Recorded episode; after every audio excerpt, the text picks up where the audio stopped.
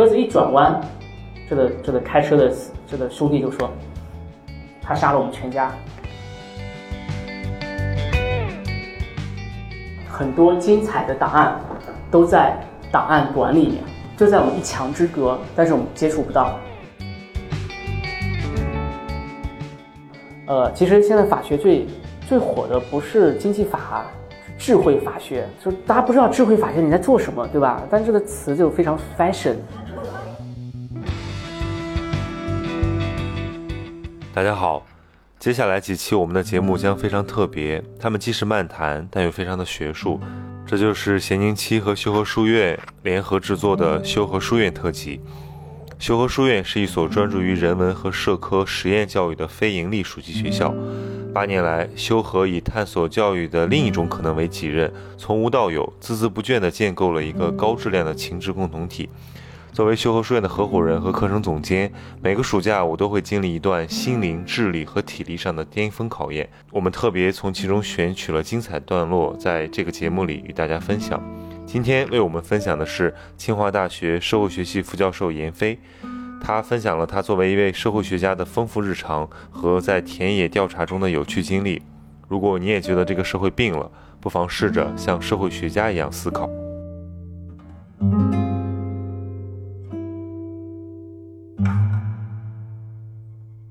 要是分享一下一个标准意义上的。社会学家，或者说一个可能比较重视实践调研的社会学家，他的日常工作状态是怎么样的？就是你，你其实你刚才包括今天课堂上讲的很多东西，都是在提出了对要走出书斋，要面向现实，甚至是呃，因为我们知道说你面对现实的很多问题，我们不一定要提出解决策略，但是我们至少要去先呃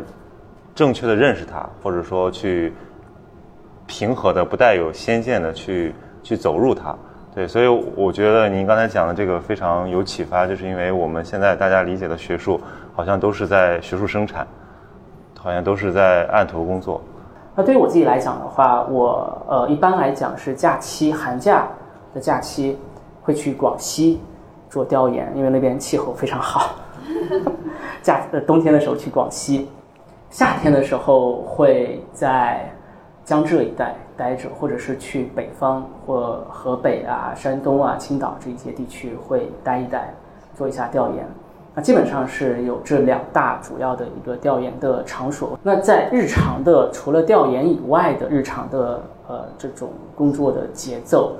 早上就是睡到自然醒，稍微做一点事儿，做到中午十二点，然后。吃午饭，下午继续睡午觉。对，就跟陈杰老师那种熬夜写论文构成了鲜明的对比。我发现社会学家很养生。没有，还没讲完，只是讲了下午这一趴。哦。下午写论文，然后呃，下午睡一觉，起来以后继续写。啊，差不多十一点以后，我会继续进入到呃写作的一种状态，而且这段时间是特别好，会一直做到两点。对，然后周而复始。呃，如果是在呃教学和上班的这个周期里面，会大量的时间都在做行政。呃，钱莲老师最大的焦虑，他不是做行政，他是觉得行政会耽误到他的学术论文。我们现在都是很多很多大学，清华大学和北大很多所有的国内的大学都是非升即走制度，啊，不发表就出局。呃，我自己比较运气，我自己比较运气，因为我定量也行，我定性也也都可以。所以在定量的在写写呃学术论文的早期，我在博士后阶段基本上就积累了六到七篇、六到八篇的学术论文，然后慢慢的在后面两三年时间慢慢的发表，然后在在都是定量的，都是定量的论文。我记得周雪光老师，就是斯坦福大学社会学系的周雪光老师，他在他没有自传，但他在几本书的序言里面是这样说的：说他自己早期。也是以定量论文为主，最早期，然后发了很多定量的论文，而且发的学术杂志都非常好。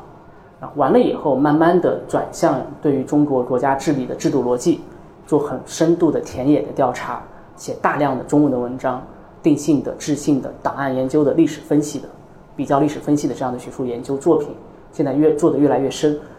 呃，我自己感觉我的路径或者是我的套路。和周老师非常的接近，非常接近，也是先以定量的满足学术圈的生存，我先活下来，我先活下来，活下来以后，我再活得更加的自由，这样一种状态，否则真的压力会非常大。刚才杨老师讲，你讲这个先活下来，然后再做，呃，更多自己更自由的这个研究，呃，但我觉得这里面可能还有一个跟跟范式有关系的问题，就是现在的这个，呃，定量的这个范式对社会科学整个的，呃，也不能说统治吧，或者说很强势的这么一种，尤其在比如在美国的社会科学，很难有这个，呃，非常一开始就你不做完全不做定量就能活下来的这个空间。那这个方面，如果比如说像人类学他们的这种生存状态，能给这个社会科学带来什么样的？呃，我特别喜欢人类学的人类学的这样沉浸式的研究方法，浸浸润期间，我特别真的特别喜欢。嗯，呃，人类学有嗯，呃，在现有的学术评价体系里面，我觉得对于人类学不是特别的友好，因为我们的评价标准并没有发生变化。对于社会学的，或者是对于经济学、对于心理学、对于政治学的评价标准，同等的要求去要求人类学，那这样子的话，人类学其实就相对来讲非常的吃亏，因为他们需要更长的时间去做这样的田野的观察，更长的周期去撰写一篇论文，更长的评审周期。呃，我自己最长的一篇论文。就是评审周期最长的一段经历是评审了二十三个月，六位就是五位评审人加 editor，一共六位，意见回来拒信。二十三个月，六位评审人拒信，所以那其实时间周期非常的长，对不对？时间周期，他其实为什么不十二个月，三位评审人直接把我拒了，就对吧？还能节省时间，但是他一定要这么长时间，就最长的一一篇论文。那其实它，但我们的这个，呃，长聘这个周期只有六年时间，第五年就要去申请。那其实你看，大家两年时间就就只在等一篇文章的巨信，那其实时间就被浪费掉了。这样其实不是特别好，对人类学非常吃亏，对人类学特别吃亏。我们现在一直，我们我我我们清华数学系也是在寻找合适的人类学家。我们最理想的当然是向彪老师。向彪老师，我们特别想把向老师挖到我们这边来。向老师没有说不来，没有说不来，但他也没说来。哎，若即若离。对，若即若若离的一种状态，所以我们在在看缘分。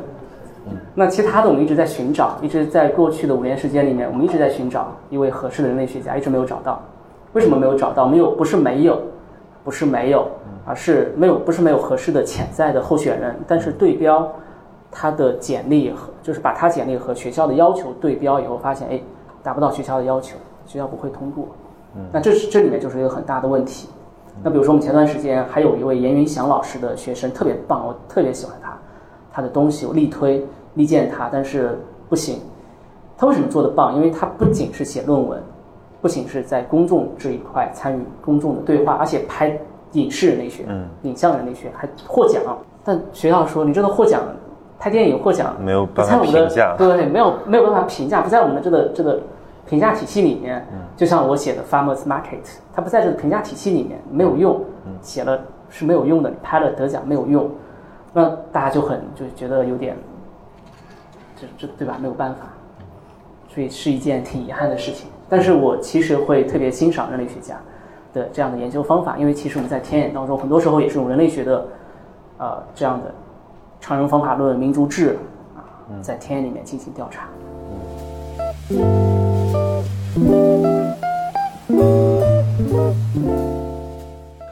在我看来，社会学还保留着社会科学研究中最有意思的一个风格，就是与这种社会实践的互动。也就是说，我们通过田野进入到一个现场去，跟他们对话、观察、记录，同时去反思这种情景。呃，我想能不能请严老师分享一下您在这种田野调查中的一些有趣的经历？呃，我觉得在国内做田野调查有三个陷阱。第一个陷阱叫做 availability，就是对于数据的可获得性。我们大家都知道，特别是做历史研究的，大家都知道很多精彩的档案都在档案馆里面。就在我们一墙之隔，但是我们接触不到，接触不到，或者很多被访的对象就在我的面前，我们没有办法去和他做访谈。他就在我的面前，我真的很想和他做访谈，但是我没有办法。为什么？因为这个政府、地方政府官员在在我的边上，他把我的行程都安排的非常的满，直接这一站做什么，下一站做什么，这个这个被访者在前面汇报，汇报完了以后就，对他对他就过去。我真的很想停下来和他慢慢的交流，但没有办法，这样一种状态。呃，学生时代还行，现在不太、不太、不太、不太做不到。清华是一个，就像我今天中午说的，清华是一个很好的平台，可以让我们呃接触到很多别人接触不到的一些数据，看到一些人做访谈，同时也是对我们做的研究做一个学术研究做一个保护，做保护。我还有一位特别好的朋友是历呃是 Stanford 历史系的日本人。中文说的不是这么的平田康之啊，对对对，偷记平田平田君，平田桑平田平田桑平田君，他娶了一个这个东北老婆，对，呃，他长得是中国人的脸，中文不是特别好，后来去马呃去鞍山东北的鞍山做鞍山的调研，第一天还好，第二天发现哎这小子不会中文讲的不好，你到底什么地方人？日本人。要抓起来，抓起来以后找了，最后找了日本大使馆才把他救出来，再也不允许他，就是进入到鞍山这样的一种状态。所以 availability 真的是我们做研究做田野的第一大问题，很多时候没有办法获得。第二项就是 accessibility，就是能不能接触到这些材料。第三项就是 credibility，就是它的信度和效度如何，在广西的小县城里面。这是我的一个非常非常重要的田野的调查场所，这是我人生的一个，就是呃，怎么说呢？我的 dream project，这是我人生特别想做的一个一本书，英文书，英英文专著。我人生呃有两本专著是特别想做的，第一本书就是我自己的博士论文，把它转成一本英文的专著发表，目前还在做这个流程。博士论文写的是一九一九六六到一九六八的。广州红卫兵的派系斗争这一本书非常精彩。那第二本书就是我现在一直长期在做的一本书，这这是一个广西的小县城。这广西的小县城有个特非常特殊的呃地方。那为什么选择它？是因为在一九六六到一九七六，我们的数据库，我们在全国范围，当时一九六六年的时候，全国有两千四百多个县县。就是县制的行政区划，两千四百多个，我们收集了全国的两千两百六十八份县制，基本上百分之八十八点几的这个县制样本，这个 sample size 就已经非常样非常有代表性，全部都收集齐了。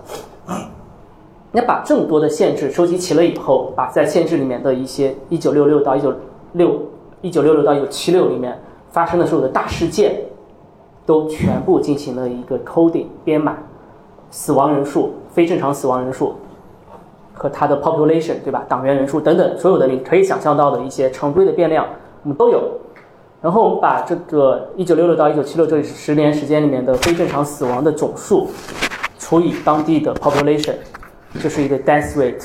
非常简单。那这个县它的 death rate 是排第一位。排第一位，那问题就自然就来了，Why？为什么它会如此的 special？那就带着这样的问题，我们要进去。我们谁也不认识，从来没去过，根本没有人带进去，好吗？从来没有人带进去。后来辗转反侧，找到了一个学生，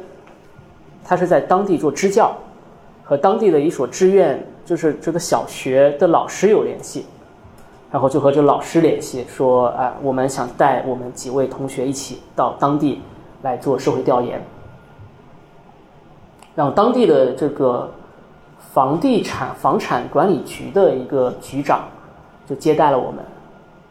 对他，你看这个非常不是一个非常重要的一个呃，不是核心的部门来接待我们，而且我们从来没进入到县委，没和县里面的人、政府部门的人打交道。还有当地的一位最有钱的企业家，就把我们接进来。所以我们从省会城市当时专门租了包了一辆车开进去，开了一整天，从中午一直开到晚上十二点多才到。然后走在深山老林里面，那么深山晚上，你想广西的山啊，白天白天特别美，对不对？晚上到了晚上一点灯都没有，在这山路里面开，特别可怕。终于就是一个山弯绕下来，可以看到山顶顶底，建成出来灯灯火通明的。大家觉得目的地到了，慢慢的开下去，终于开进去了。然后他们就来接待，就是把我们安顿好，在当地的酒店安顿好。后来我们安顿好了以后，前面三天就玩，对，天天玩，天天这个当地最有钱的这个企业家带着我们玩，很重要，这一步很重要。那在这么小的地方，一位当地的中学老师，那他的这个社会身份已经是非常非常的高了，对不对？然后千丝万缕的联系都会紧密的联联系在一起，所以他和当地的老的县委书记关系非常好，所以很快第四天就带我们去看了这个县委书记老县委书记，然后完了以后就和他聊天嘛，说啊严老师安排当地的电视台来做访谈，他觉得很荣誉嘛，因为清华的老师过来和他，他就送回忆录啊，他写了一些回忆录，就有一些最基本的早期的资料。主动的不说，我没有说我是来做，呃，六六到七六的研究，从来没说过，我只是来做社会调研。对他当然自然很愿意和他和我聊很多他想做的一些事儿，他曾经做的一些事情，还有他的回忆录。老人上了年纪都喜欢写回忆录，没有出公开出版发表自己，呃，打印出来的回忆录，给了我，我我们每人一本。呃，有有一顿饭，他就叫来了他的好朋友。家里面的亲戚，然后就聊天啊，自然会聊到他做县委书记之前的一段经历啊，就聊。那我就像今天我中午和大家同学们吃饭的时候说，哎，我从我只是来做红色革命哦，红色历程的这个研究。当聊到这一段的时候，和他有眼神的交汇，眼神交汇，自然就迸发出了火花。他知道我想想想要做什么，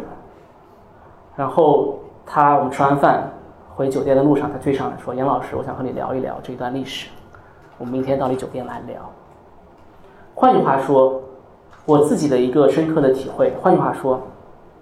在这样的一些地区，其实有大量大量的被隐藏的故事，被隐藏的文文，被隐藏的文本，在 James Scott 所隐藏的文本，被隐藏的文本在里面。他们一直在等待一个契机，等待人类学家。社会学家或社会科学家进去，和他们做对话，把他们的生命历程，让他们有一个树洞一样，我们就是他们的树洞。梁朝伟对着树洞花样年华里啊讲啊，我们其实就是他们的树洞。他们特别希望有这样的很多的这样的人肉树洞过来，听他们讲故事，但他们一辈子都等不来这样的机会，一辈子都等不来。终于有人来了，他知道你想要什么，他他他很敏锐的能把握住。一个眼神的交汇，马上就知道你想要做什么，他就主动愿意来讲。然后第二天就在我的房间里面，酒店房间里面关起门来还录了音。录了音以后，在我面痛哭流涕，讲述他家庭的生命历程，他爸爸、他四位兄弟、兄长的生命历程，非常的、非常的，呃，具有时代的特色的这样的一种状态，对。呃，那其实这里面的话就会有机的和把档案和口述史、生命历史紧密的结合在一起。其实他也是个红二代，他父亲是在苏区，苏苏苏维埃苏维埃的时期啊，就是当地的这个扛把子，革命的发起人，当地的邓小平就这样理解，当地的邓小平吧。博色百色起义发起人，当地这个这个地区的起义的发起人，但是非常不幸的是，在第三次还是第四次反围剿运动的时候，被国民政府军进去的时候杀害了。很自然，他的孩子，他的儿子就继承了父亲的这个英勇事迹嘛，就继续领导当地的当地的革命往前走，往前推进。呃，四九年解放以后，建国以后，他就做了当地的一个很高的一个职位的这样的一个状态。然后到了一九五一九五八五九，呃，当时大跃进运动，然后有反满产运动，反对瞒报这个夸张的瞒报产量的运动，叫反瞒产运动。因为当时所有全国都是要求瞒报这个粮食产量，然后他父亲就是反对瞒报粮食产量，大家可以理解吗？反瞒产运动，那自然就会被贬低、贬官，对吧？降级，然后到发配到这个郊区进行这个毛毛毛泽东思想再教育啊，就是这样的去劳呃就劳教去了这样一种状态。那六六到六八这一段时间。六六，我们知道啊，第一张大字报五幺六大字报出来以后，红红卫兵运动风起云涌，发生了全国的夺权运动。所谓的夺权，就是造反派冲击到地方政府，他的孩子，他的儿子，老的县委书记，老的自解放以后的这个一把手，现在在外面劳教，任我行在外面，对吧？在任我行被放放逐，那把任我行把他迎回来，因为他当地的这个革命的声望非常的重。非常强，这个这个邓小平的这个声望，我们去了以后，当地还有专门的那个纪念碑，各种壁画、版画，这是版画还是壁画？版画就是变成了一种绘画，这种不断的在宣传。呃，所以他非常有当地的 reputation，非常有当地的 reputation，所以获得了绝大多数的当地的呃人民众的支持。获得了支持以后，他们就成为了这个当地啊排名第一位的这个。造反运动、造反造反组织，呃，或者造反派的组织，人数非常众多。但是到了一九六八的时候，进行了叫清理阶级队伍运动，就把他们打成了造呃反革命分子。六七的时候夺权回来了，五七五八被下放放权，六七夺权回来了，六八再次把他的权力剥夺，打成反革命分子，同时连带着，你看这么多支持者上万啊。就一起啊，对吧？Death rate 嘛，为什么会这么高？完了以后，我们就去在县城里面档案馆，就能读到很多很多的当时的档案的记录。那这些档案其实阅读起来也有也有技巧。我们就是说，呃，在县城这一级啊，在省这一级、市这一级，档案馆里面的材料我们都读不到的。县这一级还是有机会读到。而且我们也没有要求，因为它是全中嘛，档案里面有全中，一二三四五六七八九十，一直到一百多。第一，零这个全中一定是旧政权，就是一九四九之前叫旧政权，是零。旧政权这个全中是看不到的，不开放的。一，县委政府、县政府；二，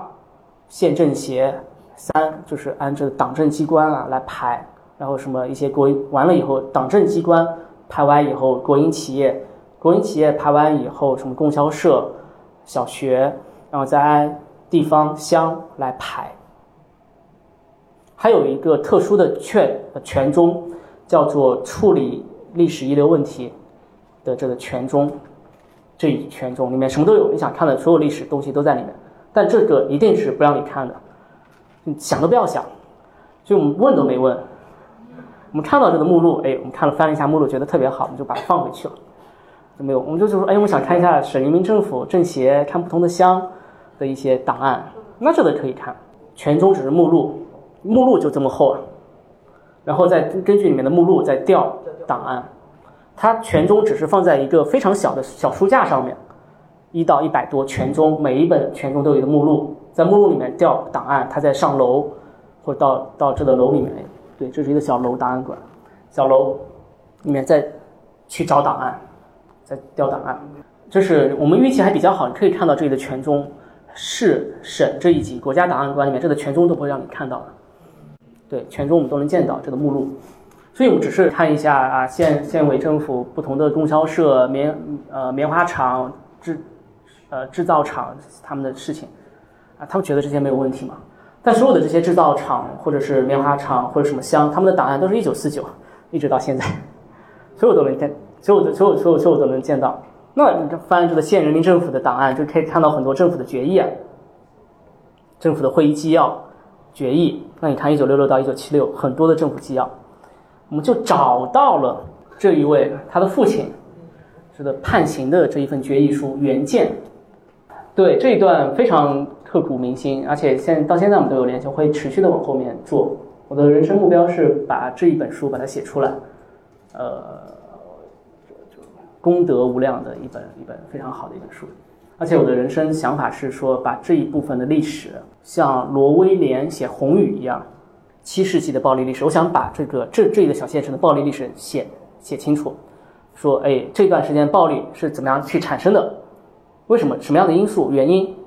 会产生如此大的暴力？那我现在是比较倾向于是说用这个 revolution 呃 revolutionary legacy 这个呃这叫什么革命的一种遗产或者是一种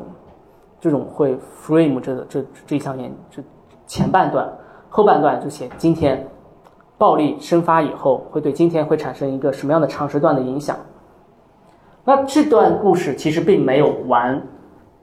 他们其实是一家子，他们其实是一家通婚的一家。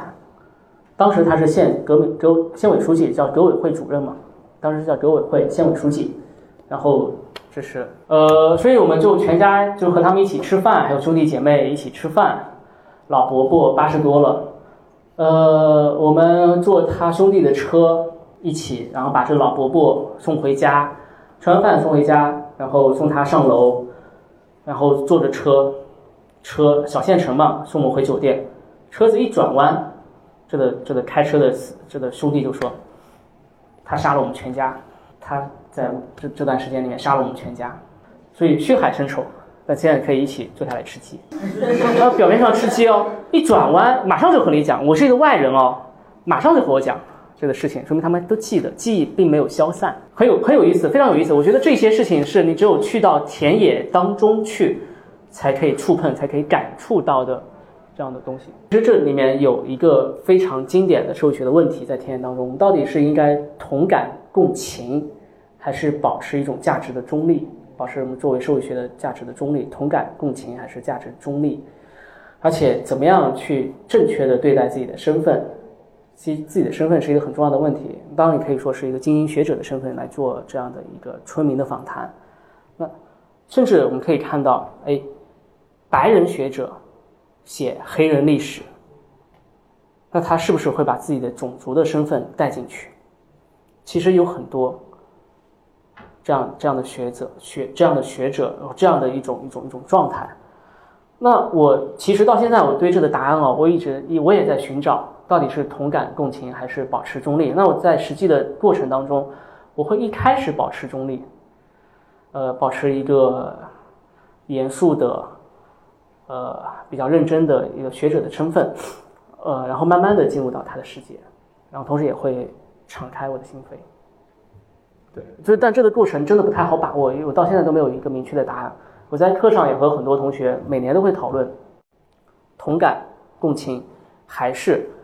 说要价值中立这个问题到现在我都没有一个明确的答案。那这是一段非常非常记忆深、非常记忆深的一段呃学术的经历，呃，印象非常深，印象非常深。所以期待可以继续往前推。那整体来讲的话，呃呃，有一些比较好的方法，一些比较好的技巧，可以在田野当中用，比如说呃吃饭喝酒应酬，对吧？送旺旺大礼包，其实还有比送旺旺大礼包更有用的，呃，一些呃，比如说送锦旗啊，送锦旗非常有用，送锦旗非常有用，锦旗超有用，淘宝一百一百多定做一个送进去啊，老有面子，特别好，特别好的一段经历，也希望和同学们做这样的分享。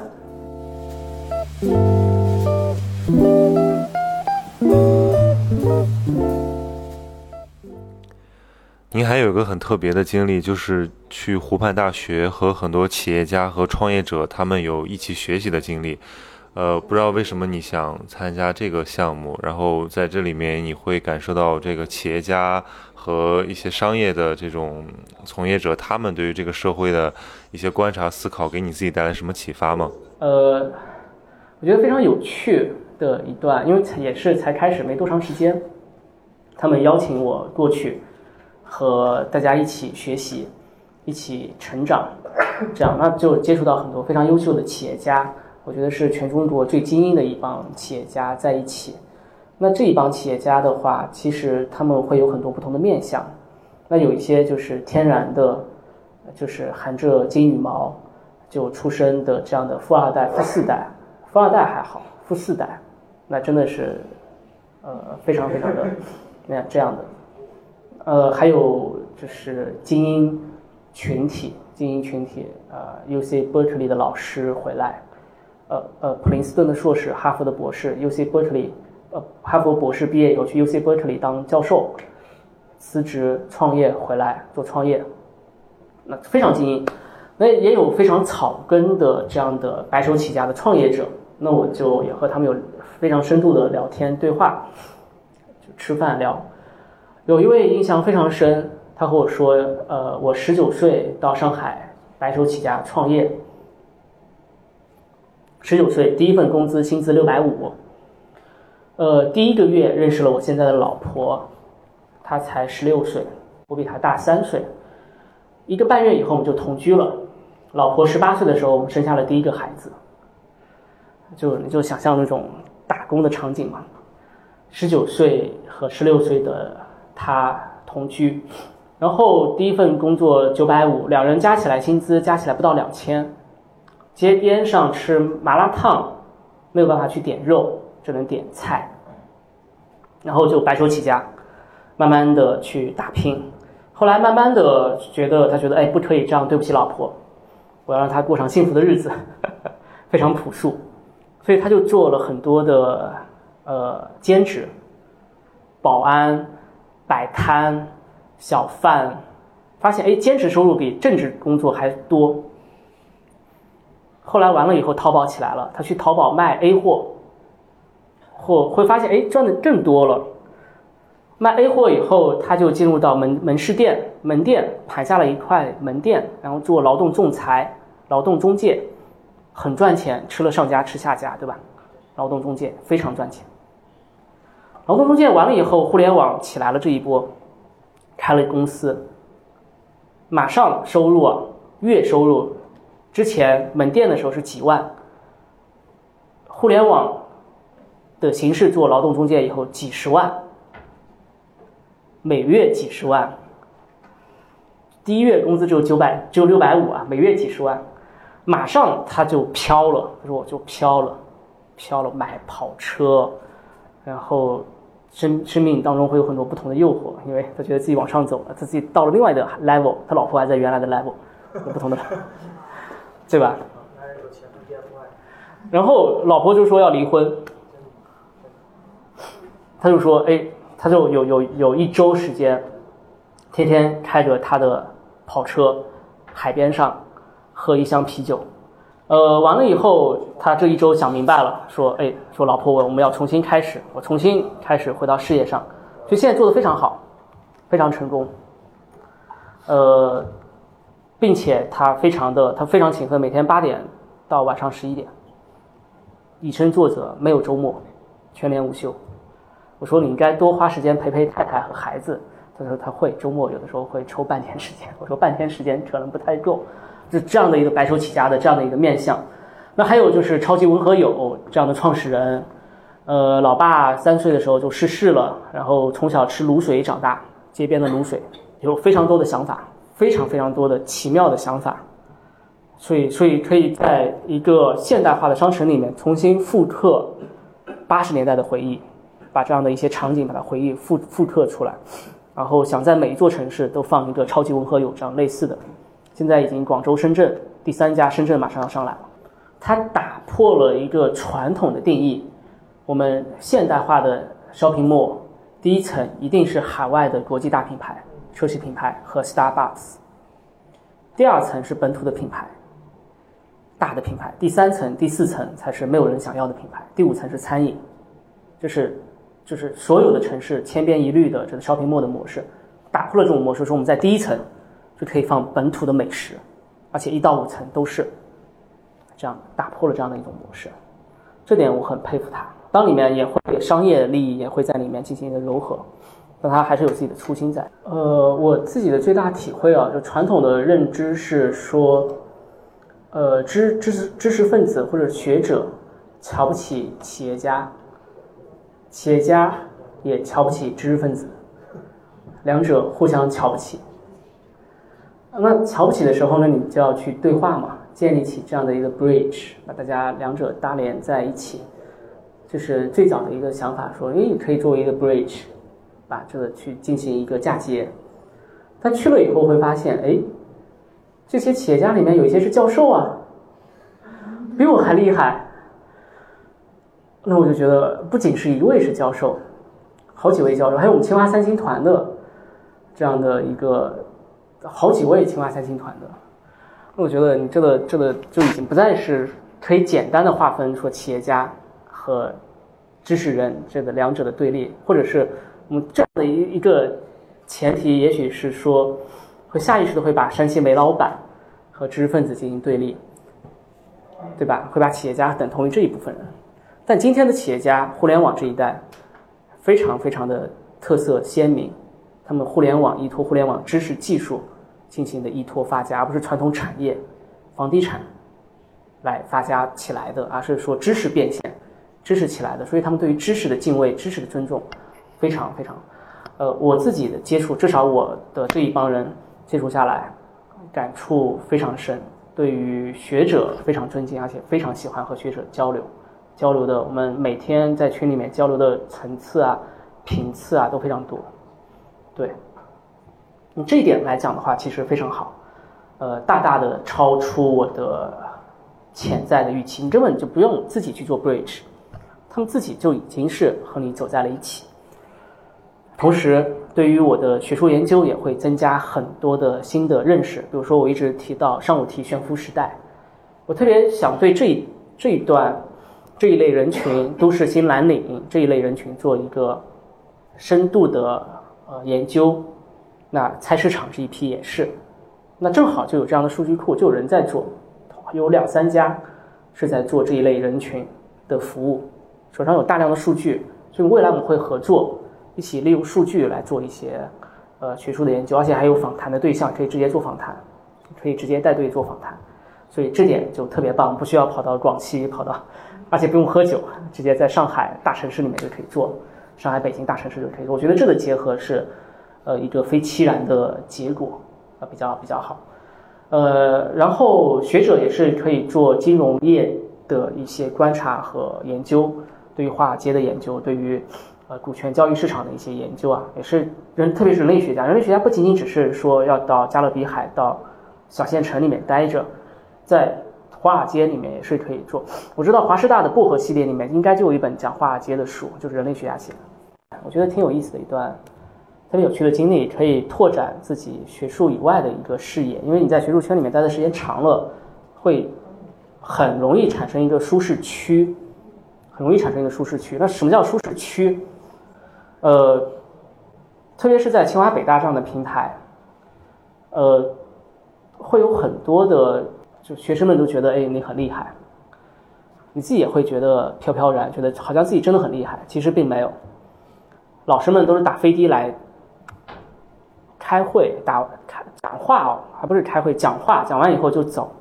一成不变的东西，社会治理啊，社会建设，一成不变，讲完就走。所以从这个舒适区里面走出来，我觉得是对我自己是一个挑战。我想到一个非常有意思的话题啊，就是很久之前我看到一篇文章，大概意思是讲说，这个快手上的呃选题已经让中国的社会学家都不够用了。那意思就是说，其实我们通过一种新的媒介形式，产生了对于我们现实生活中一些角落的新的观察。那这种技术催生的议题，会不会给呃我们的研究者带来一些新的刺激？那比如说杨老师，你平时是怎么获取你的选题的？然后你自己获取这个信息的途径是哪些？你觉得你对这个社会的了解充分吗？或者说你有没有觉得说这个我们也是被技术在区隔着？快手确实会有很大的启发，可以看到多维的面向的中国。呃，但实际上，快手的世界我们是接触不到的，就是它这影像 video 里面的世界，我们只能看，我们接触不到。我们要去接触他们，去谈，要深入到这个地方的基层里面去看、去谈。那很多的一些研究的想法，实际上是在阅读当中会有一些想法，然后进入到基层，进入到田野当中，或者大家交流的时候，会会不断的生发、激发起自己新的想法。所以我会特别鼓励学生们到田野当中去，去去聊、去看、去对话、去记录。你不用带着问题去，你就先谈，记录下来，然后你会在交流的过程当中会发现问题。就像我们做北京菜市场，呃，太阳宫菜市场，我们只是想做一个，就是说去做一个 policy evaluation，看一下一夜空人这个政策是不是真的好。但会慢慢的发现，哎，还这个这个这个他们的孩子的教育问题也会在谈话的过程当中涌现出来，那就是一篇非常精彩的论文，我还在写。最近目标是因为它 deadline 是八月十五号，所以这两天每天都在写，还在写这个 migrant children。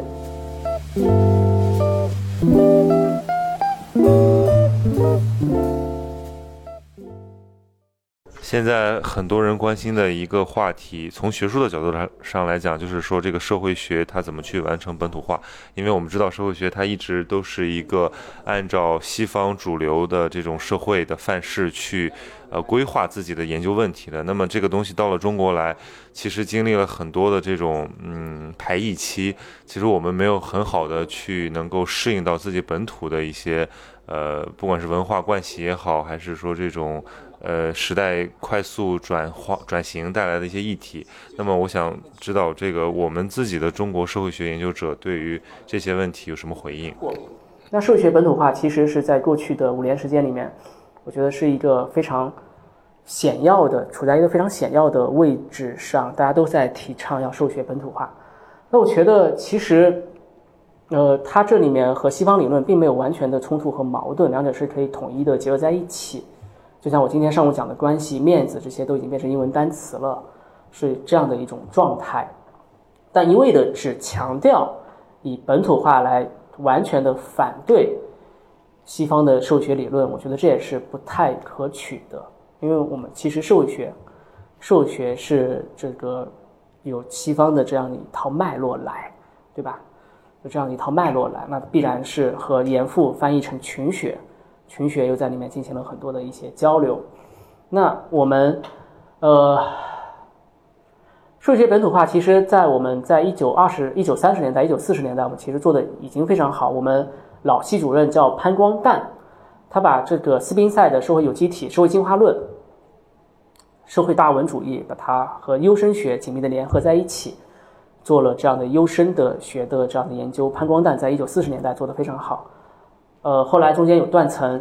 八十年代社会学重新复兴，一直到一直到今天都在探索一个学科交叉融合的一种状态。这条道路未来还会继续，还会持续的往前走，还会持续的往前走。因为我们都希望，不希望，我们都希望不看到这样的一种状态，就是说，我们中国研究 Chinese case，中国的案例，在英文的论文里面，不希望把它们变成一个 special case。为什么美国的研究它就不是 area study，对吧？为什么美国研究不是 area study，中国研究变成 area studies？中国的案例有它的独特性，这点我承认，但是它不应该是一个 special case。所以我们希望未来可以做到这一点，说大家可以在中国的这个社会当中推导出来一些社会逻辑、社会机制、社会层级或社会的理论也是可以用的。所以我觉得这一点是我们未来努力的方向，对，这是要几代学人去不断的努力。我们在社会学领域里面，就是经济学领域里面最好的顶级的杂志已经很多，中国国内的学者都有发，政治学也有发，社会学目前凤毛麟角，只有浙大有一位老师发了一篇，对，孙燕飞老师发了一篇，其他就凤毛麟角，凤毛麟角。谈到西方的问题，刚才严老师也说，你自己在西方求学的经历时感受到的这些，呃，算是刻板印象吧。所以我们会比较好奇，就是西方学界对于中国社会的研究是否存在一些这种根本上的，也就是说先天视角上的这种偏见，或者说我们讲的这种呃刻板印象。呃，我觉得是的，我觉得是。Bios 到当时毕。啊，没有办法避免。但是最主要的，我觉得最痛心的一点是有视角上的局限性，他们会不太接地气。那这样不接地气，也是我在海外留学这么长时间里面一个最大的感触。不接地气，不接地气的话，就像我们前面这位，呃，就是同学讲的，对吧？呃，嗯，在快手上面，上面在快手上面，呃，你只能和他看到是他被包装出来的一个形象，但是倘若你可以和他一起开车，一起陪同走这一段运输的路，那你这个故事会丰非常丰满。但是海外的学者没有办法做到，没有办法做到，他们有些时候甚至只能聘请。呃，国内的学生做他们的助研，去获取这些一手的访谈资料，或者他们自己可以过来，但是因为语言上的一些隔阂，不会讲这样的语言，那他或者讲的不是特别流利，那他就会有这样的隔阂，在没有办法获取第一手的资料，而且他每每次来就是很短的时间，一一个月、两个月、三个月最多了，没有办法获取第一手，所以所以我一直觉得，呃，这一点是比较遗憾的，然后只能大量的用一些数据。啊，去寻找工具变量来去进行统计学意义上的验证，这一点是有点有点遗憾，有点遗憾。然后他们做出来的很多和真实世界、真实世界、现实世界里面的这个现象，大家一看就觉得，哎，不是这样子的。我们大家都能了解，哎，真实的世界，中国的现现中国的现状不是这样，但是你把它描绘成这样，那说明你是其实是有的一个偏差在。对，我觉得这一点其实是需要中国学者在不断的在帮在里面做一个嫁接，帮助他们来纠正。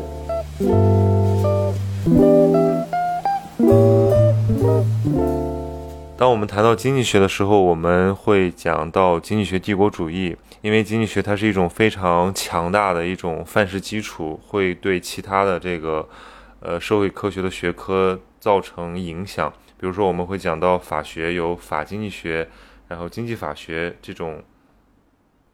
但我在想，社会学同样是以整体社会为研究对象，那为什么它本身的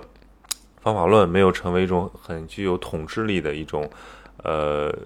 这个学科方法，而成为一种社会学帝国主义这样的东西呢？其实，呃，对我来讲，是社会学的边缘地位，呃，我挺喜欢社会学的边缘地位的。呃，不受重视其实也挺好的，它可以肆意的、任意的生长。呃，清华社会学系在清华的一栋小楼就是比较边缘，不在核心的中心的地方，那就大家会比较忽视它，忽视它就很相就就非常自由啊，我们就非常自由，就这点比较好。那经济学的帝国主义啊，确实在范式革命里面，经济学是起家的，我们有非常复杂的量化研究方法。然后这个实验研究方法，然后到我们今天的很多大数据的分析、机器学习，都是从经济学起步的。慢慢的，在这种范式的革命拓展到了政治学，政治学也会开始做，先是研究方法、复杂的研究方法、复杂的定量模型、工具变量、实验研究等等实验政治学，然后慢慢的再拓展到社会学，开始变进入到一种大数据。机器学习，现在社会学有一些人开始用机器学习的方法来做，是对，然后慢慢的再拓展到法学、语言学、哲学，语呃这这样的一个范式的这样的一个传递，所以经经济学的帝国主义是有它的这样的一个根深脉络的这个线在背后。呃，其实现在法学最最火的不是经济法，是智慧法学、量化法学，呃，法学。大数据，大数据法学这样子特别火，国内至少，就大家不知道智慧法学你在做什么，对吧？但这个词就非常 fashion。